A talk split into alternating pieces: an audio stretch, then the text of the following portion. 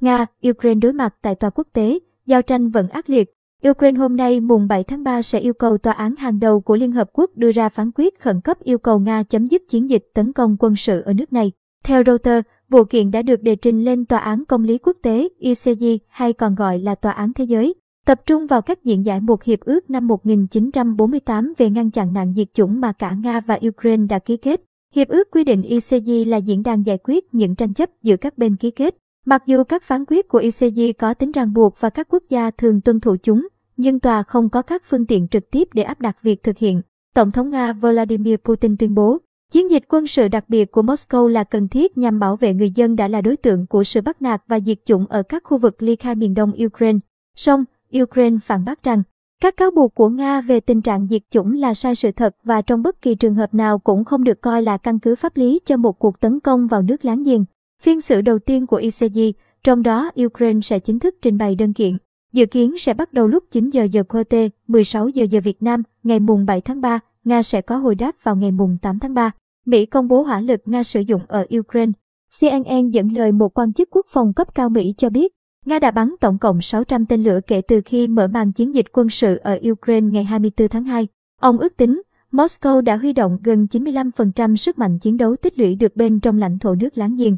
Theo quan chức giấu tên này, Mỹ đã theo dõi các cuộc giao tranh diễn ra ở hai thành phố Kherson và Mykolaiv hôm mùng 6 tháng 3 và nhận thấy các lực lượng Nga vẫn đang tìm cách bao vây thủ đô Kiev cũng như các thành phố lớn khác của Ukraine là Kharkiv, Chernihiv và Mariupol. Tuy nhiên, quân Nga đang bị chậm bước tiến do vấp phải sự kháng cự quyết liệt của người Ukraine.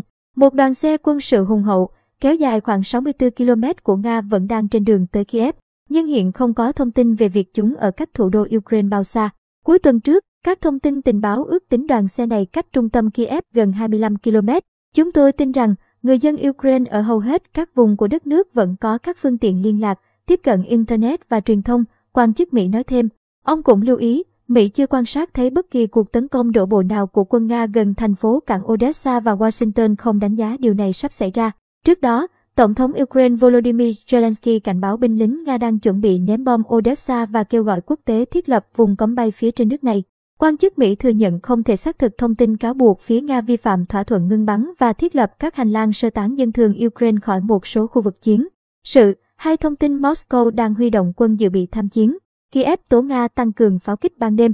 Phát biểu trên kênh truyền hình địa phương Belsas, Oleksiy Orestovich, cố vấn của Tổng thống Ukraine khẳng định, các lực lượng Nga đã tăng cường pháo kích ban đêm vào các thành phố ở miền Trung, miền Bắc và miền Nam Ukraine hôm mùng 6 tháng 3. Theo ông Orestovich, Kharkiv, thành phố lớn thứ hai của Ukraine ở phía đông bắc, vẫn đang chiến đấu chống đợt tập kích mới của Nga, trong khi tất cả các khu vực của Chernihiv ở phía bắc đang hứng chịu mưa tên lửa. AP dẫn lời vị cố vấn mô tả tình huống thảm khốc ở các vùng ngoại ô Bucha, Hostomel và Irpin của Kiev, nơi những nỗ lực di tản người dân đã gặp thất bại vào cuối tuần. Ông cho biết, chính phủ Ukraine đang làm tất cả những gì có thể để khôi phục quá trình sơ tán. Irpin đã trở thành mục tiêu oanh tạc của quân đội Nga trong vài ngày trở lại đây. Các nhân chứng cho biết, một số dân thường đã thiệt mạng vì trúng đạn pháo trong lúc cố gắng rời khỏi đây đi lánh nạn.